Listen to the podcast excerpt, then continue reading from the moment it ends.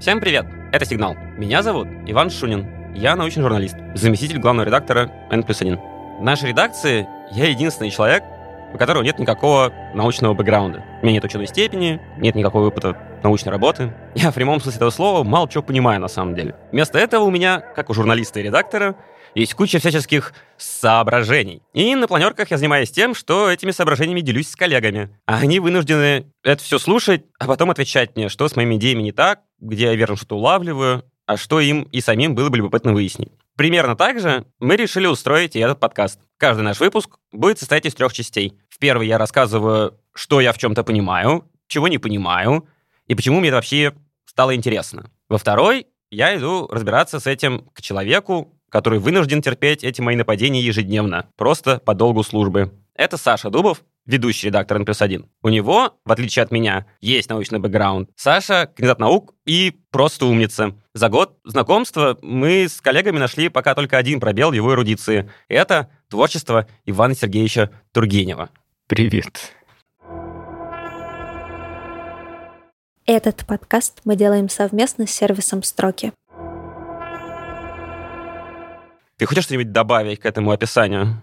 Но я думаю, что со временем слушатели поймут, что не так уж хорошо я разбираюсь во всем, и ты сам тоже убедишься в этом. Вот. А с Тургеневым, может быть, все не так уж и плохо, как тебе кажется. Ты уже начал его читать? Ну, начал я его читать еще в школе. Хорошо. А может быть, продолжу когда-нибудь. Сохраним интригу. С Сашей мы будем разбираться, есть ли в моем непонимании какие-то кусочки, которые на самом деле не очень-то и понятны не мне, а вообще непонятны. В смысле, что-то, с чем человечество еще не очень хорошо разобралось. После этого мне наверняка все равно что-то останется непонятно. Тогда за уточнением деталей я пойду к людям, которые наверняка должны иметь ответы на наши вопросы, действующим ученым в соответствующей области. В итоге каждый выпуск мы будем пытаться пройти путь от непонятного мне к непонятному вообще. Надеюсь, что и вы во время этих приключений для себя что-нибудь поймете. С тем, чтобы все это было похоже на подкаст, мучается еще одна моя коллега. Это продюсер Алина Затонская. Спасибо тебе, Алина. Итак, поехали. Вот чего я не понимаю сегодня. Как я уже сказал, я профессионально занимаюсь тем, что читаю популярные тексты, которые пересказывают свежие научные статьи. И сами эти свежие научные статьи тоже периодически вынужден читать. В них часто рассказывается о каких-то открытых и подтвержденных эффектах, какой бы то ни было природы. Приводятся доказательства тому, что они настоящие, а не кажущиеся. В этих доказательствах часто встречаются такие слова, как достоверность, доверительный интервал, статистическая значимость и такие совсем таинственные термины, как 5 сигма, 3 сигма, пивею и тому подобное. В общем, люди немало сил прилагают тому, чтобы показать, то, что они увидели, это не случайная фигня. При этом мне кажется, что у разных ученых это выглядит немного по-разному. С этим я сейчас пойду к Саше. Саша, я помню историю с подтверждением существования бозона Хиггса. Физики взяли его, поймали в уникальной установке в Большом адронном коллайдере такой больше нигде на Земле нет. То есть у них вот был единственный в своем роде инструмент, который такой может. Они на нем поработали, сказали, пацаны, вот, все поймали, все отлично. Получили за это Нобелевскую премию довольно быстро. Им все поверили. А это что, не подозрительно, когда вы говорите, что открытие сделали, но на машине, которой вот, ну, второй такой нет? Почему им взяли и поверили? И вот другой такой пример — это с открытием гравитационных волн. Я вот хорошо помню, какое торжество царило на пресс-конференции. Ее тут в Рамблере в 16 году было, что ли, устраивали. Наши, которые имеют отношение к этому эксперименту. Они там рассказывали такую историю, что сигнал, который они поймали, он, по-моему, был от слияния черных дыр. Ну, потому что, может быть, еще от, от слияния нейтронных звезд да. или звезды. Но первый был от слияния черных дыр, и большинство гравитационных волн, которые сейчас поймали, под слияние именно двух черных дыр. Ага. И так вот, типа, что они этот сигнал поймали вообще до начала официальных наблюдений. Они там настраивали, просто выкалибровали, и бах, что-то поймали. И нормально. Никто из людей, с которыми я тот день разговаривал, мне не сказал, что вот, ну там это еще надо посмотреть, так ли на самом деле, тут уже, как бы, понимаете, у нас уникальная установка, тра-ла, тра-ла, тра-ла. Нет, нет, как бы, разве что шампанское не открывали и не поливали всех окружающих, потому что историческое открытие, ни у кого никаких возражений. Я подозреваю, что где-то внутри обоих этих событий есть какая-то механика, которую непосвященные люди понять не могут. Потому что всех физиков их рассказы убедили. А вот как это работает? Я понимаю схему, когда ты какое-то наблюдение делаешь, получаешь результат, а потом идешь и где-нибудь еще его воспроизводишь, на чем-нибудь еще его проверяешь. А вот тут так нельзя, нет второго такого инструмента. И ничего. Ну вот смотри, та механика, про которую ты говоришь, это на самом деле не механика, она называется статистика. Вот, и тут, когда мы говорим про открытие, на самом деле, ну, нужно спуститься немножко на уровень ниже. Мне кажется, что ты говоришь, что никто не может понять. На самом деле, многие могут понять. Это только я не могу. Ну, просто та статистика, которая лежит в основе всех этих открытий, она примерно такая же на базовом уровне, какая и лежит в основе всех экспериментов, которые ты, ну, например, в школе делал на уроках физики, я не знаю, может, ты и не делал, но почти все делали. Вот ты, допустим, мерил коэффициент упругости пружинки на лабораторных на физике в школе. Значит, я, возможно, и делал, но об этом не помню. Ну вот смотри, ты сейчас говорил в начале еще своего монолога про критерий 5 сигма. Говорил. Вот. Критерий — это для того, чтобы отличить открытие от неоткрытия. Но мы про него чуть позже поговорим, потому что сначала нам надо разобраться, что вообще такое сигма. Представляешь себе, что такое сигма? Это одна из букв греческого алфавита, пишется двумя разными способами. Да, в окончаниях она, если у тебя окончание «ос», в греческом слове она пишется змейкой, а в середине оно пишется как раз шестерочкой такой. Ну, короче, мы сейчас не об этом. Сигма с точки зрения статистики. Это то, что ты получаешь в эксперименте. То есть, допустим, с той же самой пружинкой. Ты взял, повесил на пружинку груз измерил, насколько она растянулась, и поделил одно на другое, получил какую-то величину. После этого повторил с другими грузиками еще раз 20 этот эксперимент, усреднил, получил какое-то среднее, и после этого посчитал еще такую величину, как, собственно, стандартное отклонение. Это то, что у тебя в результатах... это я тоже должен был в седьмом классе делать? Ну, в принципе, мог. В хороших школах Ага. В общем, так делают. Хорошая школа, хорошо. Да, считают погрешности. Вот, значит, у тебя получилось там, например, 50,3, и после этого еще идет плюс-минус 5,7. А, это то, что в этот CI, Confidence Interval, плюс-минус что-то там. Ну, мы сейчас не, не совсем про доверительный интервал, мы сейчас про стандартное отклонение, это немножко разные все-таки с точки зрения статистики ага. величины. И это стандартное отклонение считается как квадратный корень из результата измерений, суммы по всем измерениям разницы между своим конкретным измерением и средней величиной, возведенной в квадрат, поделенной на число измерений. Ну, короче, неважно, это вот этот вот какой-то интервал, который описывает статистику твоих измерений и который определяет вот этот вот разброс, в котором у тебя находятся экспериментальные данные. А, то есть ты на самом деле просто сделал кучу измерений, такой типа, ну вот у меня... Ну смотри, ты вот эти вот 20 измерений провел с грузиками разной массы, и каждый раз получил какую-то среднюю величину, плюс-минус сколько-то. У тебя, допустим, в первом получилось 75, во втором 74, в третьем 72, в четвертом 76. А почему ты с грузиками разной массы это делал? Ну, чтобы не делать с одним и тем же. Ну, ты не можешь сделать абсолютно одинаковые грузики. Тебе нужно, в принципе, провести эксперимент. А, у тебя пружинка одна и та же. Пружинка одна и та же. Ты, можешь, ты хочешь померить коэффициент упругости этой пружинки. Отлично. Для этого подвешиваешь на нее разные грузики и меряешь, насколько она сильно растянулась. Отлично. Вот, и у тебя получаются разные величины каждый раз. Они очень похожи, они довольно близки друг к другу, если ты нормальный эксперимент проводишь, но с каким-то разбросом. И вот этот вот разброс, собственно, определяет стандартное отклонение. Это величина, которая показывает разброс, она каким-то образом считается. Хорошо. Эта величина меряется в чем? Ну, в процентах, может быть, если это относительная величина, либо в тех же самых единицах, в которых меряется твоя величина. Если у тебя а, ну, коэффициент понятно. упругости меряется в ньютонах на метр, то плюс-минус у тебя тоже будет мериться в ньютонах на метр. Окей, так. Вот это, собственно, просто какая-то величина, которая показывает, насколько у тебя точно проведены измерения, mm. насколько большой разброс. Это первая штука. И это вот эта сигма может много от чего зависеть. Она может зависеть от точности твоих приборов. Ну, то есть, если ты меряешь длину линейкой, у тебя получится одна точность. Если ты меряешь каким-нибудь специальным лазерным измерителем длины, у тебя будет другая точность. Ну, короче, от точности приборов зависит сигма. От хорошести школы. Угу. Второе, от чего она зависит, это от постановки твоего эксперимента. Если ты там будешь приматывать как-нибудь скотчем и потом это не учитывать, свой грузик к пружинке, Ага. Это будет одна точность. И третье, это, собственно, то, что статистика должна описывать. Это случайные какие-то отклонения, которые никак от тебя не зависят. Ну, то есть у тебя сначала получилось чуть-чуть меньше, потом чуть-чуть больше, потом среднее, потом еще что-то. Ну, короче, вот это вот статистические случайные отклонения, они каким-то образом Типа как где-то ангел пролетел, ну, где-то да. ты чихнул. Да, Понятно. да. Вот это вот все. Чем у тебя меньше сигма, тем точнее у тебя получится результат твоих измерений. Так как я сигму-то посчитаю? Ангел пролетел, и я такой... Из-за чего это тебе не важно? Тебе это важно для того, чтобы вообще уметь как-то считать, тебе должен быть схема, по которой ты определяешь эту величину. Но вот этот вот статистический разброс, тебе не принципиально, что на это повлияло. У тебя в сигме учтены все твои случайные колебания измеренной величины. Так. Это значит первый момент. Это то, как считается сигма. Она считается одинаково для всех измерений, вне зависимости от того, хочешь ты сделать открытие или не хочешь. Хорошо. То есть, когда ты меряешь коэффициент упругости пружины, ты не хочешь сделать никакого открытия, ты просто хочешь число получить. Ну, это вполне себе открытие. Вот. Ну, хорошо. А второй момент — это, собственно, как отличить открытие от неоткрытия. И здесь вот появляются вот эти вот критерии 5 сигмы. Да. Что такое открытие? Я тебе, собственно, про это и говорю, что тебе для того, чтобы понять, сделал ты открытие или нет, допустим, ты сделал какое-то предположение. Ты посчитал, что у тебя коэффициент упругости пружины зависит от цвета, в который ты покрасил эту пружину. То есть, допустим, ты считаешь, что у тебя зеленые пружины, синие и красные будут разную жесткость иметь. Угу. Это твое предположение. Если ты его подтвердишь, то ты сделал открытие. Я беру три Значит, пружины. подожди. Да, для этого тебе что нужно сделать? Тебе нужно сделать сравнение с какой-то нулевой гипотезой. Что такое в данном случае нулевая гипотеза? Это то, что у тебя упругость пружины не зависит от ее цвета. Ага. То есть, э... поэтому ты должен что сделать? Я должен ее проверить. Ты должен условно, ну, у тебя вот эта вот ситуация, нулевая гипотеза, она описывается либо экспериментальными данными, либо какой-то теорией, в которую цвет не заложен никак.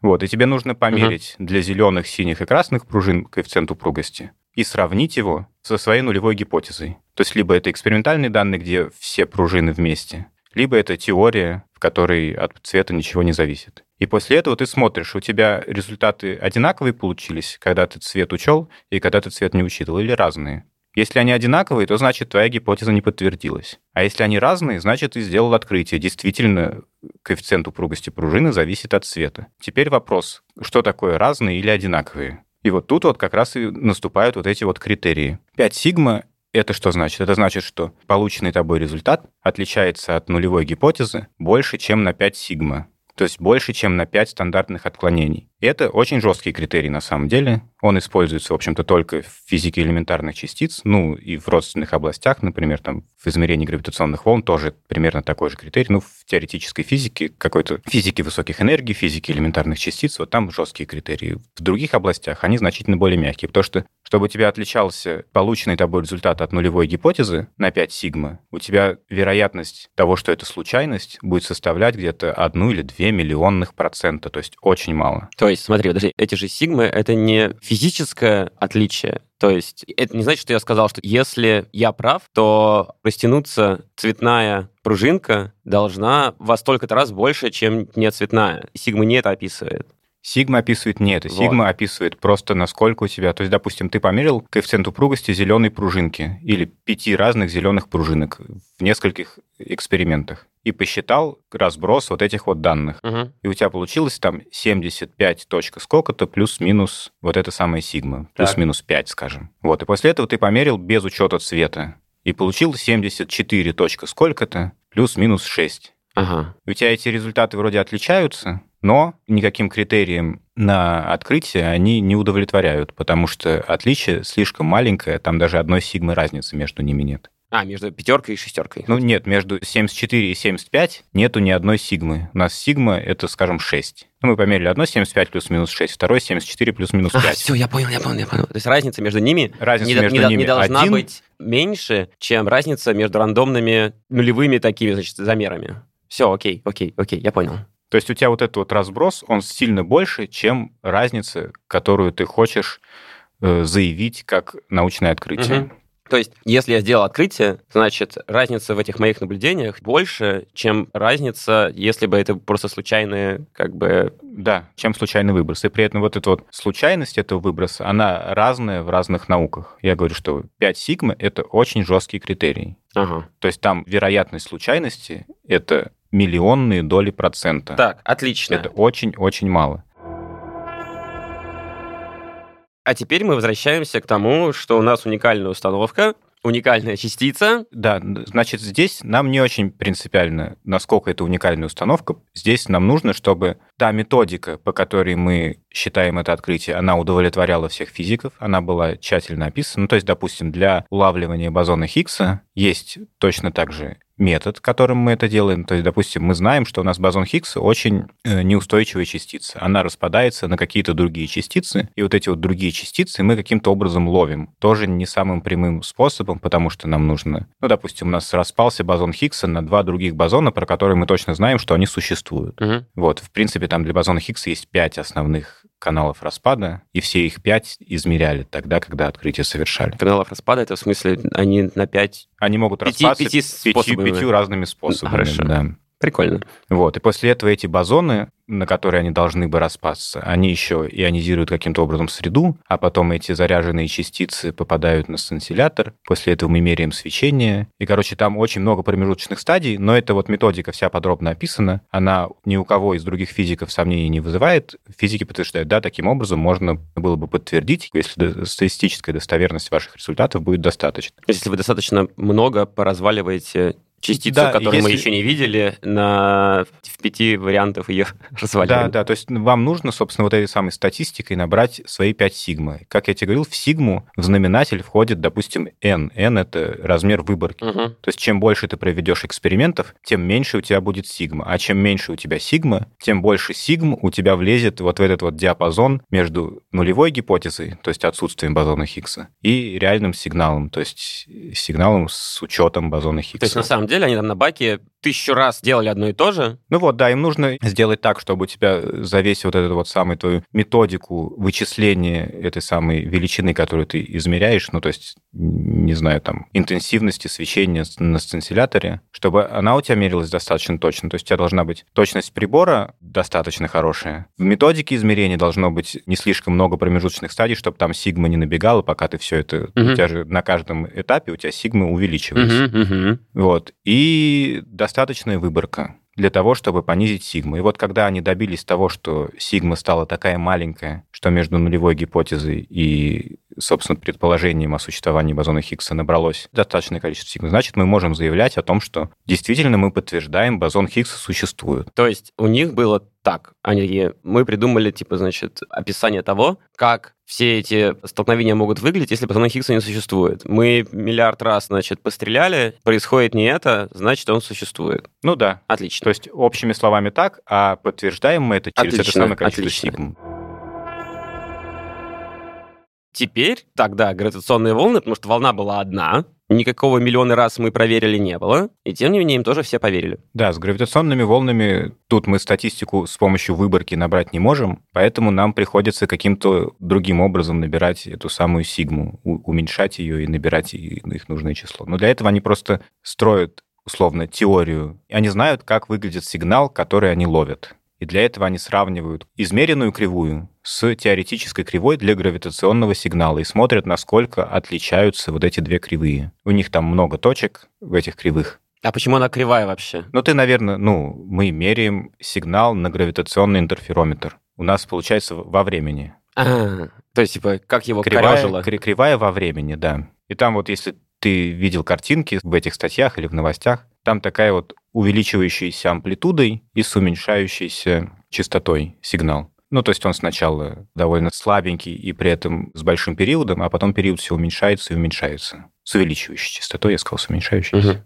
Ну вот, и в конце он довольно большой по амплитуде, в тот момент, когда, собственно, две черные дыры слились. Мгм. То есть, И мы сравниваем, да, полученный нами на интерферометре сигнал с теорией, которую мы для этого события предсказываем. как мы убедились том, что вот тот сигнал, который так хорошо совпал с тем, чего мы ожидали, это не, не знаю, бензовоз мимо проезжал. Это ин- инструментальные проблемы, то есть как нам повысить точность прибора. Понятно, что перед тем, как, собственно, удостовериться, что это действительно гравитационные волны, нам нужно померить кучу нулевых А, сигналов. просто мы отсекли... А, нам- нам нужно отсечь фон. уже. Да. Ага. Там же есть еще интересные истории, что иногда какая-то особая специальная группа, там то ли три человека, подавали искусственные сигналы, аналогичные гравитационным волнам на интерферометр, и никто про это не знал, кроме этих трех человек. Это была секретная информация. И люди, которые сидели на приборе, они анализировали сигнал и говорили, мы получили гравитационные волны. Все, мы их зафиксировали. А потом им только в самом конце уже говорили, а это мы вас проверяли так. И там один раз они уже написали статью и чуть ли не отправили ее о том, что они получили гравитационные волны. Извини, пацаны, ладно, расходимся, это был прикол. Да. И примерно так. Но это, собственно, для того, чтобы удостовериться, что их методика работает, что она не реагирует на бензовозы, но при этом реагирует на то, на что она должна реагировать. Ага. Когда они реально поймали, типа, эти трое такие, что за прикол? Есть еще одна группа, которая делает это? Или что? То есть там было, наверное, весело. Прикольно, прикольно. А сигмы там что, кстати? Ну, там точно такая же сигма. Там просто сигма набирается не, не за счет выборки, а за счет сравнения с э, предсказанной теорией. Окей. Ну, то есть тут можно это еще открытие подтверждать дополнительно. То есть почему было так важно поймать гравитационный сигнал не от черных дыр, а от нейтронных звезд? Потому что они еще излучают дополнительно там не только гравитационный сигнал, от черных дыр только гравитационный сигнал, а от нейтронных звезд еще сигнал в, в оптическом спектре. В рентгеновском, небось. Ну, в рентгеновском, по-моему, в радио, может быть, где-то и в, и в оптическом. Ну, короче, электромагнитное излучение еще есть. И когда у тебя разные приборы одновременно получают сигнал о том, что событие произошло, это дополнительное внешнее подтверждение А, того, ну что это у как тебя... раз по той модели, которую я тебе вначале описывал, что я вообще другим инструментом смотрю, и там типа... И там что-то Ага. тоже есть, что описывается тем же самым событием. Ну, в смысле, результат того же события. Клево. То есть как какое-то, короче, внешнее независимое подтверждение, это тоже всегда важно.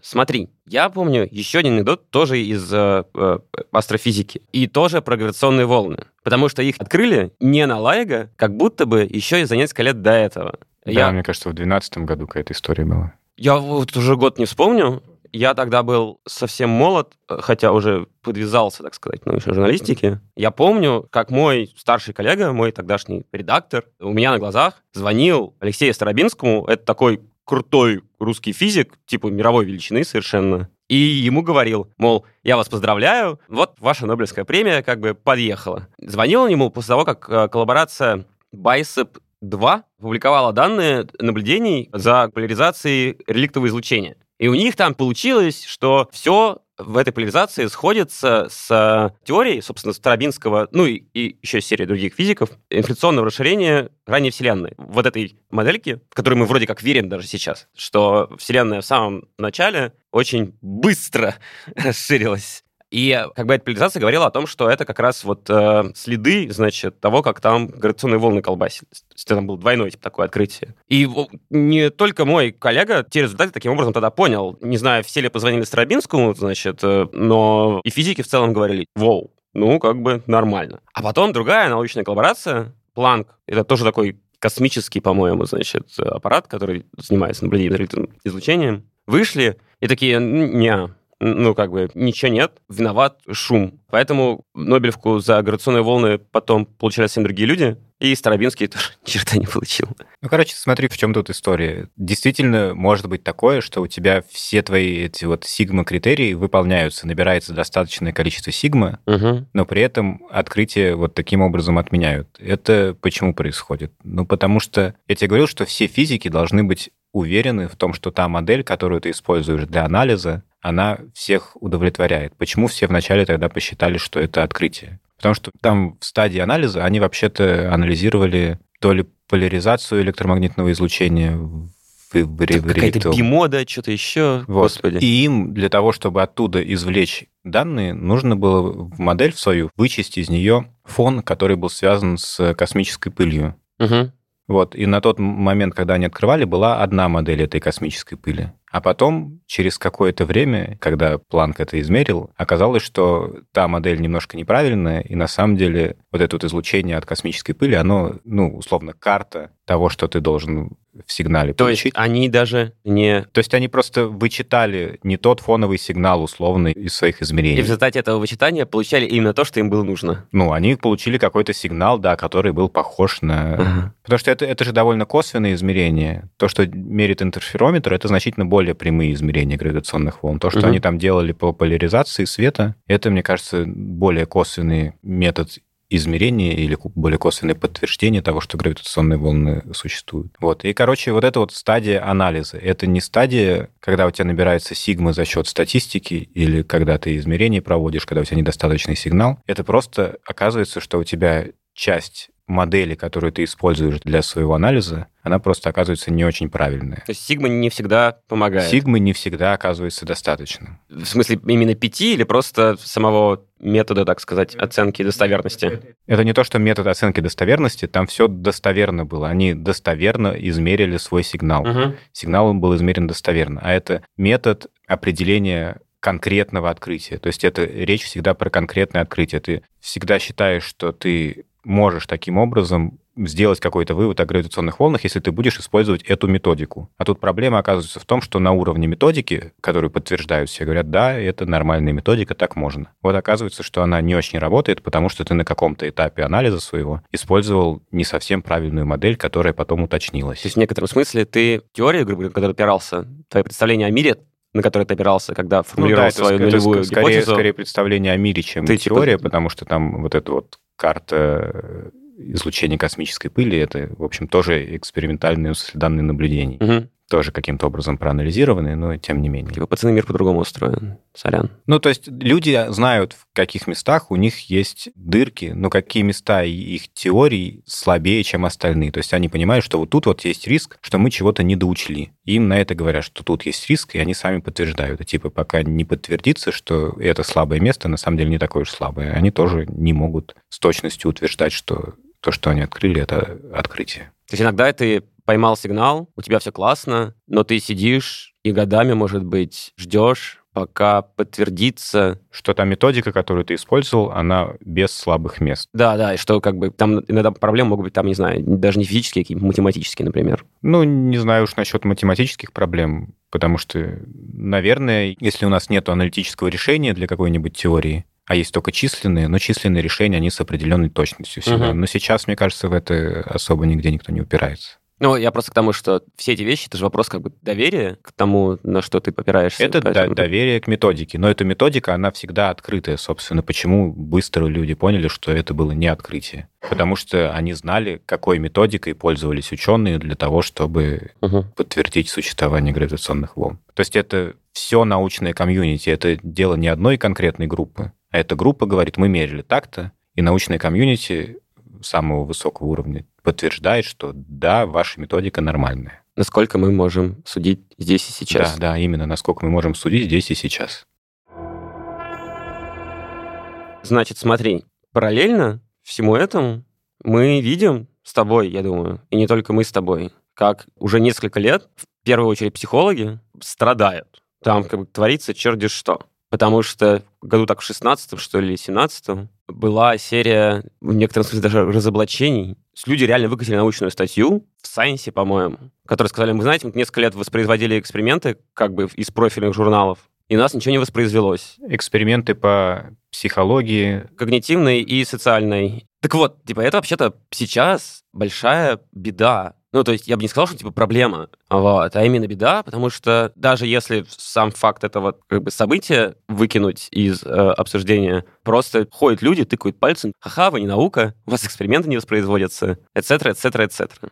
У них там проблемы такие вот, очень прозаические. Как бы ты взял статью, сделал то же самое, что сделал другой человек, и у тебя ничего не получилось. При этом, сколько я понимаю, ну, поскольку они рецензирование тогда не прошли, и со статьей, типа, вроде бы как все нормально, у них вот со всеми этими штуками, типа, сигм, хотя у них, по-моему, сигм-то своих нету, вот, у них есть p-value, которое должно быть меньше, чем 5 сотых, что бы это ни значило. Ну, в общем, короче, эти все штуки, они прошли, поэтому я не очень понимаю. Окей, значит, с физиками мы как-то разобрались, что эксперимент может вот так вот ошибиться, а у психологов что? Ну, смотри, тут на, на самом деле ситуация действительно не очень хорошая. В смысле, кризис воспроизводимости сейчас действительно это проблема. И это проблема не только психологии, это проблема социологии, это проблема медицинских исследований, биологических, химических даже, всяких материаловедческих. Во-первых, да, что касается критериев, значит, мы говорили только что, что в физике элементарных частиц критерий 5 сигма, чтобы у тебя твое измерение отличалось от нулевой гипотезы, на 5 сигма нужно. Угу. И, как я сказал, вероятность того, что твой результат случайный, это миллионные доли процента. И вот эта вот самая величина, миллионная доля процента, это и есть вот это самое твое p-value. То Так, есть это миллионная доля процента. 0, запятая, 0, 0, 0, 0, 0, 0, 1. Я не считал твои нули, но надеюсь, что ты правильно там Шесть у меня. 6 нулей набрал. И Да. единичка. Отлично. Самое главное, с порядком не ошибиться. То есть у них, подожди еще раз, у них пи Да, 0. да. Нормально. Да, это намного меньше, чем у... Теперь давай смотреть на психологические эксперименты и социологические, и вот эти все. Насколько У мне них- нужно умножить 0, 0, 0, запятая, 0, 0, 0, 0, 0, 0, 1, чтобы получить 0, запятая, 0,5. Даже не так, не 0,05, а просто 5. 0,05 это без процентов еще, это сотые доли. Так, хорошо. Э, разницу я представил. Э, что это Ну, на самом деле это ты- не кроется? 5 на самом деле это даже для психологических экспериментов довольно слабый критерий. То есть в хороших там должно быть процент или хотя бы 2%. Ну, то есть, короче, Да, сотая, 0,01, все правильно, да. лучше меньше. Ну, в любом случае, там разница в миллион раз примерно. Ага. Физики тоже, на самом деле, не сразу выбрали такой жесткий критерий. У них, конечно, никогда не было процентов, единиц процентов. Но у них, допустим, вначале было 3 сигма, а потом оказалось, что у них слишком много ложноположительных результатов.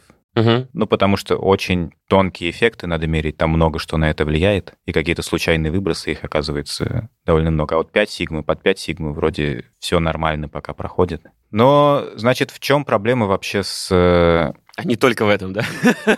Не только в этом. Ух. Там проблема в том, как мы составляем выборку. Это довольно субъективная штука. Что ты имеешь в виду, когда говоришь субъективная штука? Но это значит, что ты не всегда в этих исследованиях тебе удается, даже не специально иногда, это, ну, чаще всего это случайным образом происходит, у тебя каким-то образом выборка, которую ты используешь для того, чтобы получить э, свой результат и сделать какое-то открытие, она у тебя бывает уже искусственным образом как-то ограничена. Потому что... Ну, допустим, если мы возьмем, ну, давай пример из материаловедения. Давай. Допустим, тебе нужно для того, чтобы опубликовать твою статью, получить красивую картинку, которая подтверждает, что тот материал, который ты получил, он выглядит вот таким-то образом, что там на нем есть, ну, допустим, какая-нибудь кристаллическая зона оп- определенной формы, или что у тебя поверхность там имеет определенную форму, или что на ней есть выросты специальные, или что на ней есть какие-нибудь дырочки, или еще что-нибудь. Ну, ты объясняешь какой-нибудь эффект через морфологию поверхности. И хочешь это доказать, вот смотрите, я действительно сфотографировал, у меня действительно есть тут вот такие красивые штуки. Чем более красивая и чем более показательной будет твоя фотография, тем скорее тебе поверят. Потому что картинки работают. Картинки, конечно, работают. Даже в науке, в серьезной. Но люди, когда смотрят на эту картинку, они не задумываются, насколько эта картинка репрезентативная и сколько времени ты лазил полем зрения своего микроскопа по своему образцу, чтобы найти вот то, что ты сфотографировал. У тебя может быть 98% твоего материала — это какая-нибудь абсолютно плохо закристаллизованная ерунда, абсолютно случайной формы, с какими-то жуткими шероховатостями или еще чем-нибудь. Но вот ты нашел вот это вот единственное место среди всего твоего там миллиметрового размера образца, нашел единственные пару нанометров, на которых есть то, что тебе нужно, что Где подтверждает топчик. твою гипотезу. Так, и чё? И ты это сфотографировал, и отправил фотографию в журнал. Все сказали, да, да, классно. А как это при этом гипотеза, которую ты выдвигал, не обещала того, что хоть где-нибудь будет вот такое красивое место? Она говорит, что типа, ну да, у меня везде так должно быть на самом деле. Ну, по гипотезе, скорее всего, должно быть везде тогда. Ага. И никто, типа, значит, в редакции журнала не говорит, дайте-ка нам... э, Не, ну, конечно, понятно, что я утрировал несколько ситуаций, что до таких ситуаций их ученые сами не допускают, они не хотят, чтобы то, что они публикуют, это потом легко опровергли. Но иногда Но иногда они считают, да, что вот этого больше, чем на самом деле есть. Ну, в смысле, что эти места, они считают, себя убеждают в том, что, нормально. да, что нормально. Ну, типа, и не все же в Nature как бы отправляются, И да? не все отправляются в Ага. Nature. Вот. Плюс к тому, что тебе нужны для публикации в Nature, у тебя есть дополнительная стадия отбора. Тебе нужно туда опубликовать в Nature те результаты, которые действительно показывают какие-нибудь заметные эффекты, которые будут звучать. Звучать. В том смысле, что там есть высказывание, что тебе не нужно говорить, что вот мы что-то померили, и тут не пойми что. То есть вот если Ага, такую ага. методику мы Чтобы используем... заголовок был нормальный. Чтобы нормальный был звучный заголовок, да, там в нем должен быть какой-то научный месседж, Ага. что если мы будем Breaking делать... news. Да, если мы будем делать так, то будет вот так. А то, что так получается с какой-то там меньшей вероятностью, Nature и пожоры. вот, и поэтому производится дополнительный отбор на многих стадиях выборки твоей. То есть он проходит на стадии ученых в экспериментах, ты те результаты, которые тебе не нравятся, ты их не рассматриваешь. То есть понятно, что это хорошо для того, чтобы добить твою методику, то есть методика таким образом точно улучшается. Моя методика выкидывает все то, что мне не нравится. Не-не, ну ты не просто их выкидываешь, а ты специально подстраиваешь свои приборы таким образом, чтобы их было меньше, неподходящих для тебя результатов. Но тем не менее они все равно остаются, и ты их как бы не учитываешь. Потом не все доходит до написания даже первого черновика твоей рукописи. То есть то, что не очень хорошее, но ты просто про это не будешь писать. Ты будешь писать только про положительные результаты а про отрицательные не будешь писать. Потому что потому если что-то них... не получилось, это потому что у меня руки из... Ну, неважно, почему, просто люди не любят их. Люди любят положительные результаты. Это тезис вот. психологии, кстати, это только что было. Это второй этап. Третий этап, что у тебя не все даже из твоих положительных результатов доходят до публикации хоть в каком-то журнале. Потому что, ну, типа он положительный, но это ерунда, это никому не интересно. Зачем мы будем про это писать? То есть, типа, нам это скучно, это интересно. присылает редакцию, да, что, типа, да. у них покруче. Ага, понятно. Вот, третья стадия отбора. Потом через рецензентов не все проходит. Рецензент тоже, ну, это ерунда, это в Nature точно публиковать не надо, а можно вообще нигде не публиковать. Хорошо. Что ты мне на самом деле объяснил? Я тебе объяснил, что даже если твои критерии выполняются, то есть в физике у нас с э, поиском гравитационных волн все дело было в том, что открытая методика оказалась не совсем рабочей. Так. Здесь оказывается в том, что у тебя выборка не совсем правильная, потому что эту выборку искусственным образом ограничивают, сокращают, отбрасывая от нее те результаты, которые, может быть, на статистике тоже должны так, внимание, на статистику вопрос. повлиять. Смотри. А, и, и ты такой, типа, скорее всего, как бы в психологии куча вот таких проблем. Да, в, ну, во многих... И не, не в физике высоких энергий, в физике частиц элементарных. А почему во физике элементарных частиц, типа, не подтягивает? Ну, потому что, во-первых, физика элементарных частиц, как ты сказал, что приборов, на которых можно получить сигнал, который свидетельствует о том, что есть бозон Хиггса, ну, он один, там, а, большой типа, дронный коллайдер. Это такой немного человеческий фактор, в том смысле, что ты это немного не будешь плохо себя вести в храме, ну, такой, блин, ну это баг, пацаны. И даже если у нас там ничего не получается, это все равно результат. Ну, мало того, что ты один не будешь себя так вести, так еще и там сколько людей сидят на этом баке. В истине, короче, заинтересованы больше, чем в красивой статье. Да. Потому како... что все равно красивая статья у них будет в любом случае. Какому количеству людей доступны данные, полученные на баке? Это же не одна группа сидит их ага, анализирует. Ага, ага. Это много групп имеют доступ к одним и тем же данным. Они их анализируют и ищут в них какие-то сигналы. Окей. А здесь у тебя одна конкретная группа проводит один конкретный эксперимент, и там вклад субъективности, он очень большой. Из-за этого, собственно, и происходит весь этот отбор. Э, рецензенты в журналах и редакторы в журналах — это тоже конкретные люди. Подожди, у нас сейчас получилось так, что на самом деле все, что не particle physics, типа там не только психологи могут вот прям вот так присесть, в смысле, что вообще ничего не воспроизводится. Ну да, конечно. Это чем меньше у тебя группы, тем научные, тем больше вероятность того, что вклад субъективности будет довольно большой. Собственно, поэтому и критерии то есть вот мы этого можем... научного открытия, они значительно мягче, намного мягче на 6 порядков. Просто потому, что вас мало, ребята, вы все разобщены, и установок у вас много. Ну, да. И, типа, тем не менее, прогресс в науках есть. Вот, в психологии еще довольно сложно нормально сделать модель твоего эксперимента. Там сложности с нулевыми гипотезами, они не очень хорошо описаны формально. После всего этого я позвонил психогенетику Илье Захарову, моему старинному товарищу, который немало сил прикладывал и продолжает прикладывать к тому, чтобы сделать психологические исследования методологически верными. Вот о чем мы с ним говорили.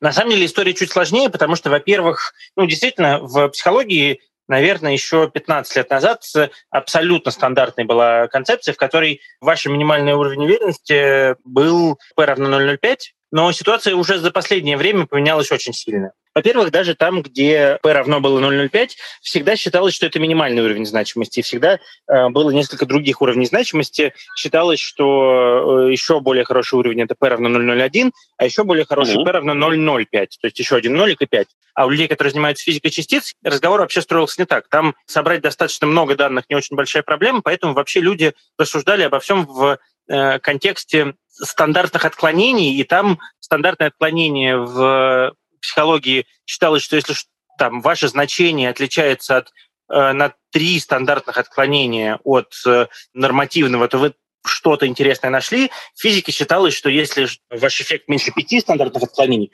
то не о чем обсуждать, это пока еще не эффект. Но и к тому, что π равно 0,05, это некоторый, ну, действительно частый вариант, но говорить, что он везде действительно ровно такой, не совсем корректно. Самое главное, что и разговор сейчас уже начался ну, сильно более сложный. В момент, когда осознали, что есть какие-то проблемы, связанные с тем, что P005 приводит потенциально к тому, что результаты не всегда оказываются надежными и воспроизводимыми, появилось два движения, э, обсуждающих, э, а что же с этим делать. Одно движение сказало, давайте сделаем пи строже просто. А другой подход был про то, что давайте вообще уйдем от пи значений и перейдем к другой логике рассуждения, перейдем к логике рассуждения, которая называется э, байесианство, это в честь преподобного Томаса Байеса. Будем по-другому оценивать вероятности, сравнивать разные вероятности разных событий, вообще по-другому будем логику выстраивать э, статистических суждений. Это вообще сложный вопрос о том, что нам считать результатом в науке. Когда-то философы науки там, в 50-е, 70-е годы о чем-то договорились, и потом э, 20-30 лет люди пользовались результатами этого договора. На самом деле не, не сильно дольше. Это достаточно новая концепция π равно 0,5. А сейчас э, накопились противоречия к такому способу оценки значимости, и вот э, передоговариваются. Соответственно, у нас какие-то качели есть, которые заставляют нас э, искать оптимальный вариант. А оптимального варианта на самом деле нет. Ну, эта проблема зашита в основу такого рассуждения. Это всегда какие-то разные риски ошибиться или не найти что-то там. Мы можем снижать риск пропустить открытие, а можем снижать риск э, открыть что-то, чего на самом деле нет. Вот что ты мне сказал. Я, когда провожу эксперимент, я выбираю, насколько широко я буду смотреть и чем шире я как бы распахиваю клюв, тем... Тебе может попасть камень туда вместо червячка. Да, но вполне возможно, что червячок зато попадется. Да, Но да. Е- если мне попадется червячок в такой распахнутый клюв, все остальные люди, значит, так как распахнув клюв в том же самом направлении, что и я, с немаленькой вероятностью могут поймать там не то, что поймал я. И это проблема. Из этого нам кажется, что у меня фигня. Но на самом деле у меня был червячок. Просто не очень понятно, как именно сужать, собственно, этот самый клюв а, однажды широкой пастью. Да, современная наука нацелена на то, чтобы кто-то первый, самый крутой, открыл какое-то крутое открытие. И это понятная, хорошая, амбициозная цель, которая очень драйвит ученых и помогает им придумать что-то, конкурировать друг с другом. Но у нее есть минус. Э, если нужны только открытия, то не открытиями заниматься неинтересно. Вообще хорошо бы, на самом деле, просто по-другому относиться к открытиям, считать, что каждое открытие — это еще не проверенный результат. Когда что-то опубликовалось в Nature, все такие, ой, как классно, что-то опубликовалось в Nature, все, значит, мир изменится. На самом деле логикой мышления ученых должно стать, что-то опубликовалось в Nature, мы должны еще 10 раз перепроверить независимо, и только тогда считать, что это открытие.